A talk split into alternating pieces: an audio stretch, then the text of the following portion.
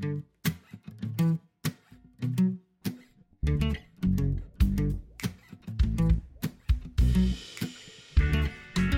everybody. I'm Michael Carrese, welcoming you to Raise the Line with Osmosis from Elsevier, an ongoing exploration about how to improve health and healthcare. Due to rising awareness of the importance of nutrition to good health and patient demand for alternatives to so called Western medicine, the number of medical schools offering naturopathic programs has grown in the past two decades in the United States. Well, today on Raise the Line, we're going to learn more about this approach to medicine, the education and training involved, and where the field is heading with Dr. Kristina Conner, Dean of the School of Naturopathic Medicine at Bastyr University. Dr. Conner earned her doctorate of naturopathic medicine degree from Bastyr and completed a residency at University of Bridgeport College of Naturopathic Medicine. She was one of the founding faculty for the ND program at the National University of Health Sciences and taught there for 15 years. And we're very happy to have you on the program today. Thanks for coming. Yes, thank you, Michael. It's an honor to be here. So, to set the table a little bit, can you define naturopathic medicine for us so we know what we're talking about? Yeah. Naturopathic medicine is is really an approach and is a system towards healthcare and health. And we use a lot of elements from both conventional Western medicine as well as many traditional world medicines as well as a philosophy that really puts the patient's own health and their ability to heal at the center of the healthcare encounter. And, you know, we really emphasize this idea that you use the least invasive treatment or intervention to try to maximize the patient's own ability to heal and and and then from there you know you use things where if you need a higher force intervention then use a higher force intervention. Our philosophy is really very all encompassing of the the many ways that people can practice and that can be everything from using very simple things like you mentioned uh, nutrition as a, a primary modality and a, a, way to help people, all the way up to the use of pharmaceuticals when they're necessary. And for most folks, it's really a combination of many of these different things that they use when seeing a naturopathic physician. Is holistic another term that's used interchangeably or, or not? Yes, it, it is. I, I, I feel like the term holistic is it is a little bit harder to define because some people will use that to say it's it's the whole body. I, I think that's kind of the the way most people use it. Basically we want to use like a whole person approach. So we're not just looking at you know kind of a single system at a time. We're really looking at how the body functions overall. That holistic approach i think is something that's very ingrained in naturopathic therapeutic and and clinical theory. It's something that we use a lot and and it's something i think that attracts people to uh, wanting to consult with naturopathic physicians. Absolutely. Are there misconceptions you think about the field? When you guys all get together you're like gee i wish people didn't think we did this or understood that we did that yeah, I, I, think there are some misconceptions about the training. I mm-hmm. think there are some misconceptions about how we can be utilized in the existing healthcare system. And and there's definitely some equation sometimes of one of our modalities that we use, for instance, like botanical medicine. We are not strictly herbalists, although we do use botanical medicine. So I think sometimes there's an equation of one of our modalities or one of our methods for treating with the entire profession and it, it really does encompass a number of different things besides just nutrition or b- botanical medicine mm-hmm. so what first got you interested in this field yeah so so one of the things that i was really drawn to i like many naturopathic doctors i wanted to get into the healthcare field it had been an aspiration you know throughout my academic career and I, as I was approaching getting closer to applying to medical schools or other programs, I realized that it, it wasn't entirely in alignment with my own personal philosophy and beliefs. I also really wanted the ability to explore other areas like nutrition. I was very drawn to the use of nutrition and the use of botanical medicines. So what we so what I found is that there was a better alignment of naturopathic, the naturopathic approach with kind of my own personal beliefs and interests. I also am really drawn to the inherent logic of our clinical theory and as I mentioned before, the idea that you use the the least invasive thing as possible you know and and that is part of the tenets of our medicine as it is for for most practitioners which is first do no harm.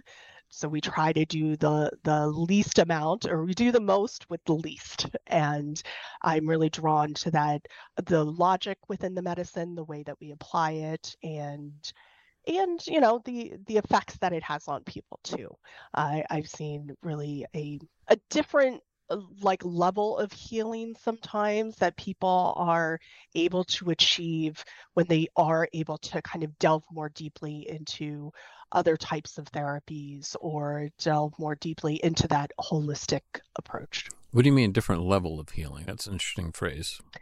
Yeah, I think you know so much of our healthcare system very understandably is is really geared towards sick care. And i think what a, a lot of people want and and increasingly i've seen this certainly throughout my career there's interest in getting in sooner and being able to not necessarily just prevent disease but treat things at an earlier stage before they really get to the point of pathology that you can't reverse. And I think there's also much more interest among folks to be able to mix things.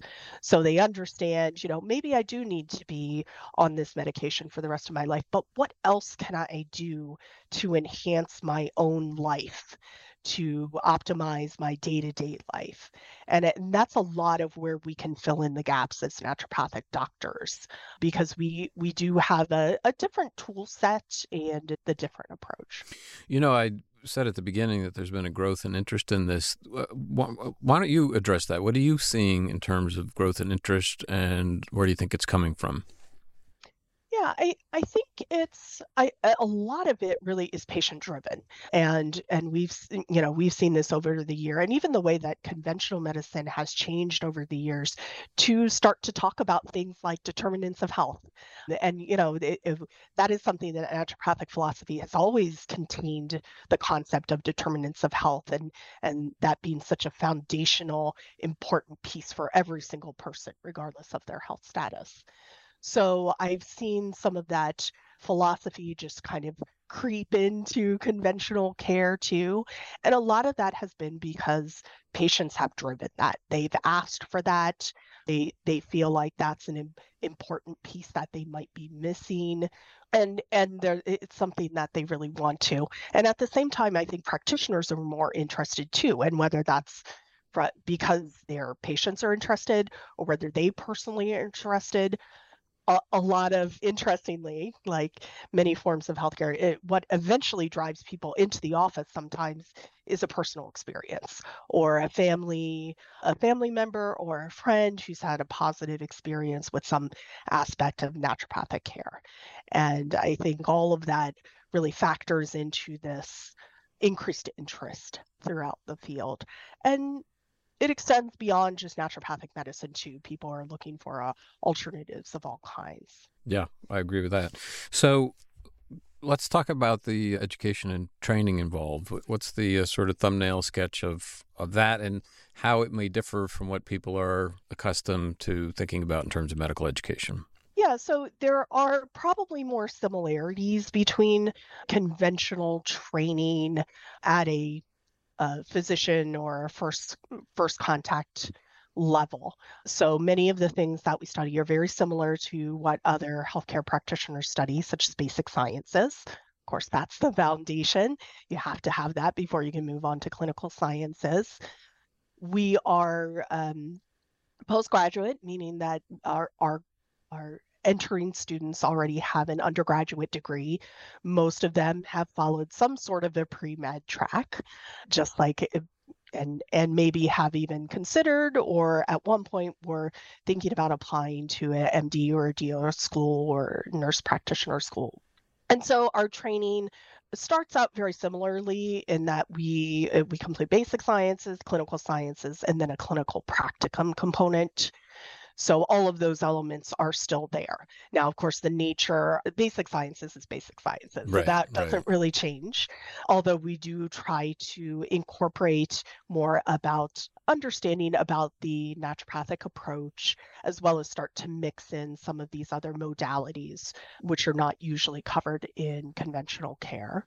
And then we'll move into clinical sciences, and that does start to look a little bit different because we will, of course, have some different therapeutics that students are going to learn about and gain some level of proficiency in. And then uh, there are also going to try to understand they're going to learn how to understand how to mix the two like i mentioned before. So how do you deal with a complex patient who's coming in who's already on maybe some medications they've done some things on their own as far as changing their lifestyle? How do we mix those two together and make sure that they're still safely and effectively being treated so that's a lot of what we go over in the clinical sciences. And then, of course, clinical practicum is putting that all together. So one of the probably the biggest differences from in clinical practicum, particularly compared to a medical doctor or an osteopathic doctor, is that we primarily uh, train in outpatient settings. And that's where almost all NDs practice in outpatient settings. So we really do focus on outpatient care from a generalist standpoint. So one of the things because our that may be a little bit different also from the conventional medical system is that we don't have a lot of specialties right now. People do have areas of interest, of course. They may gain additional training in certain areas, but we really only have a couple set specialties. And it's certainly not the, the level of training postgraduate that uh, a medical doctor or an osteopathic doctor would complete. We do, for the most part, practice as generalist. So our clinical practicum is to reflect the way that the profession is operating right now. What are the specialties that you mentioned? So there is a specialty in oncology right now. And one of the more recent developments, there's a couple in development right now, but there also is a specialty in gastro naturopathic gastroenterology. That's been a relatively recent one. And we do have some some other ones where there are a number of naturopathic doctors, for instance, who might also be midwives. They're trained in midwifery. So natural childbirth is is also a specialty. And and there are some other ones in development, for instance, psychiatric and mental health. That's that's one mm. that's currently being developed right now. Very interesting. So, talk about the program there specifically at Bastyr University. What do you think is interesting about it, or sets it apart? Yeah, yeah. I think our curriculum really helps students prepare for that generalist practice and it gives them exposure to a lot of different modalities. We have wonderful faculty, many of whom have very deep knowledge in those areas. And so we're able to share that with the students. We also have what we call a spiral curriculum, meaning that in their first year, for instance, as students are learning basic sciences, they learn by system. And then, so the first year system, of course, is going to contain the cardiovascular system and the respiratory system and endocrine and so forth. In their second year, they learn it again, and then they pick up more of the pathology. First year is kind of normal function, second year is pathology. And then in the third year, they start to incorporate in in going over that system again, they start to incorporate the therapeutics and the more specific diagnostics uh-huh. for those. So there's kind of uh, a refresh going on as yeah. you add. Yeah. Uh, so it, it it continues to review the material, but but uh, with some additional material mixed in there.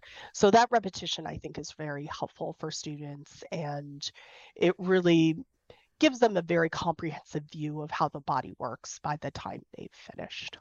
Are there any changes going on in naturopathic education last couple years or trends? I'm thinking about the impact of artificial intelligence or other, you know, forces, whatever they may be. So what's happening in, in that respect? Yeah, absolutely. Just as in conventional medicine, AI is shaking up the naturopathic world as well.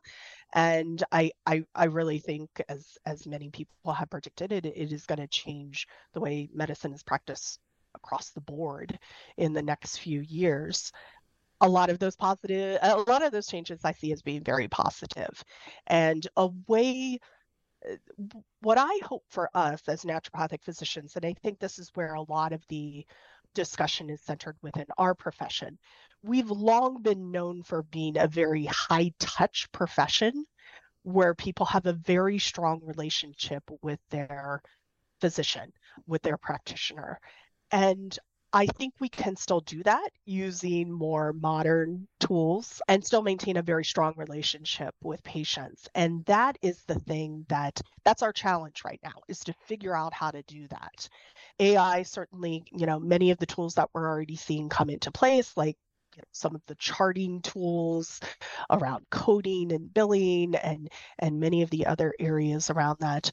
Those are areas that I think will if we can use the efficiencies that we gain from some of these new technologies will allow us to more effectively focus on maintaining that strong doctor patient relationship.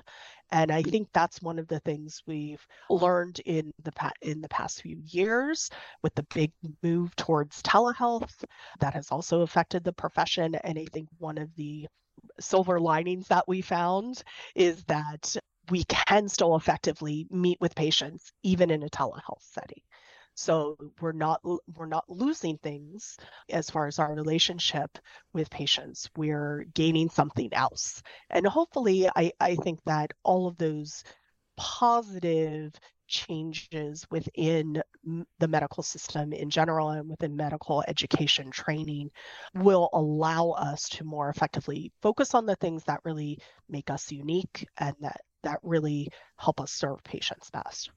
Yeah, and there's a lot of talk that AI will reduce the priority on memorization and the diagnostic support function of AI and put a premium on interpersonal skills, listening skills, all of that. So it seems to me that probably is a benefit for you folks. Right yes, that that is an area that I feel like we've been been very strong in all along, and now it's just a matter of how we how we use some of the newer tools to enhance that relationship, and not and not look at it as just something that's taking away. Right. I was having actually a hard time as I was getting ready to talk to you today, getting a feel for what the penetration is of naturopathic medicine in the healthcare landscape, and it may be something that's just very difficult to measure or quantify. But give us your view on that and what you think the both the opportunities are and the challenges are in expanding that footprint. Mm-hmm. Yeah, so so we're a small but mighty profession, I'd say. We've had a, a much bigger bigger impact than the numbers that we have and I think a part of that has been because a, uh, uh, a lot of our, especially some of the early practitioners for naturopathic medicine and kind of its revision since the 70s and 80s, have gone out and and done really outscaled things to to just being a, a, private practitioner. They've they've written books and they've had more influence on policy and and the development of even some other professions that we're seeing that such as integrated medicine and functional medicine, which which really do share a lot of commonalities with naturopathic medicine.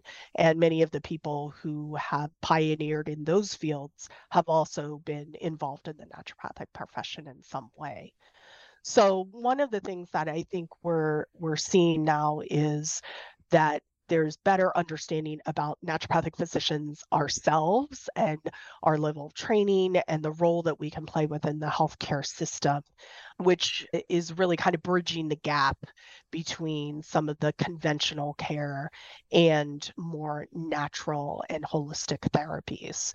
And I think there really is a need for that place right there, which because there is more demand in that area and because there is more need for that area because people are increasingly using things from all over the spectrum, I think we're, what we're going to see is an increased need for either naturopathic physicians or practitioners like us who can kind of bridge that gap. So I see a lot of demand, even if it's not specifically for naturopathic physicians, but more for that role that we can play there. And be, eh, because of that, you know, I, I think there will be some expansion of the profession. Do you see that happening, like, for example, by having a, say, traditional medical practice, primary care practice, embed a naturopathic provider in their practice? Or do you see it as, you know, creating more of a parallel system of solo practices? Yeah, I think it will probably be some of both. And and really over the past couple of decades that's that's what we've seen. We've seen both more integration with other providers as well as an increasing kind of solo and and parallel like you say practices. I think ultimately it, it because uh, the, our landscape of healthcare is so different throughout the country and throughout different regions, I can't see there being a, a single unified approach to how we increase that because that that could vary a lot depending on where you're located. If you're in a rural community, maybe it doesn't make sense for you to be a standalone practitioner when there's, you know, kind of a one doc shop in in, in you know, in town.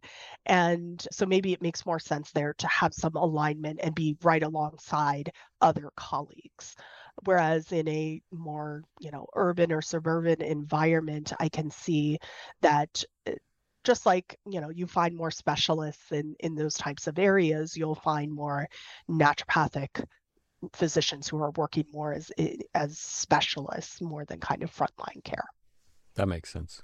As you know we're a teaching company and we love to ask our guests to fill knowledge gaps for us. So is there something in particular that you care about or interested in? Doesn't necessarily need to be related to naturopathic medicine, but I'm guessing it might be. Where you would say to osmosis, you know, I would love to see a video on this or have you guys develop a course on this. What would it be? Yeah, I think what I would love to see more of in kind of the media that's available, particularly to students and newer practitioners, is how do they work with other providers and particularly providers who may have a different philosophical approach and maybe different tools in their toolbox. And so I'd love to see, you know, coming at it from, you know, something like maybe uh, you know what do you do when a patient asks you about a botanical medicine for instance? They come asking you and you know should i use this? Should i not use this? What do you do in those instances? Because i think there's a really uh, important piece educational piece there that where understanding maybe not just yes or no, but how do you find the tools to be able to answer that question? Whether that's another practitioner, whether that's databases, where do you look for that sort of information? And I think that's a really helpful skill for any practitioner to have is, you know, if and uh, when under what circumstances do i make referrals and what's going to happen when that referral happens because i think that's often a big unknown you know a lot of times with medical doctors you know or osteopathic doctors they may say well i'm going to you know refer you to this naturopath or this chiropractor but it's kind of like a black box of what happens once yes. they get there and i think it's helpful actually for that practitioner to know that we do have certain standards that we follow we have kind of a common approach amongst most practitioners in those fields and you know that we're still going to try to communicate as effectively as possible with them to make sure that their patient stays safe and that they're really getting the care that they need. I think the less siloed we can all be, then of course the the better for patient care. Yeah, right. So. More of a, a team framework for everything. Right both within practices and between them, right? I'm afraid to say we're almost out of time, but we always like to give our guests a chance to leave our audience with some advice. You're around students all the time, so this will be an easy one for you. What What is your go to advice for students and young professionals? Yeah, for students, I there's a couple a couple things that I usually recommend. One is learn how to be a lifelong learner. I really think that's that's actually the major task of your medical training is not just all the content that you put into your head, but knowing how to apply it, knowing how to look for answers and and knowing that how to adapt because as especially as we've seen in the past couple of years, every healthcare practitioner has to know how to adapt and sometimes adapt very quickly to changing circumstances. So I think that's a really important skill. It's probably the most important skill to get out of training. I I I think it's very important for young practitioners, especially, to be open-minded skeptics, you know, to to be critical thinkers, but also be open to different possibilities. I think that will help them as they go forward in their career, and and it will it also give them a lot more joy from their jobs, seeing it as a challenge and as an adventure.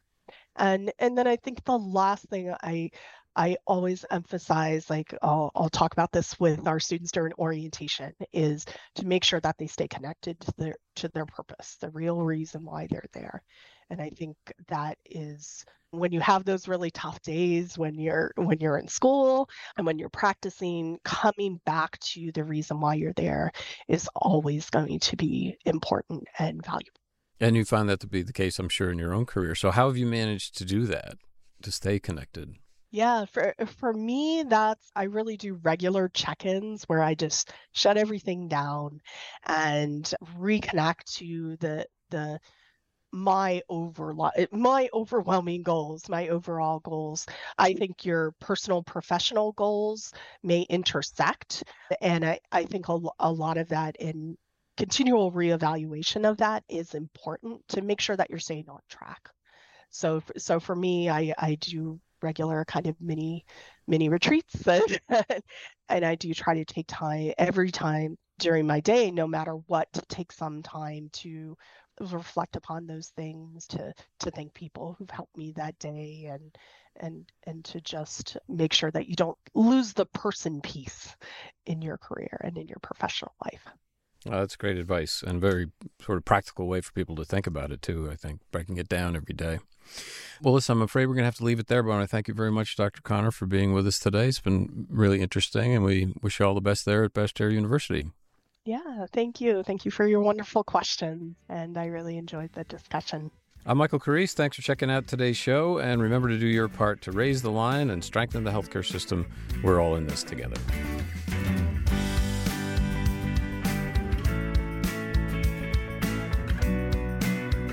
If you like this podcast, please share it on your social channels.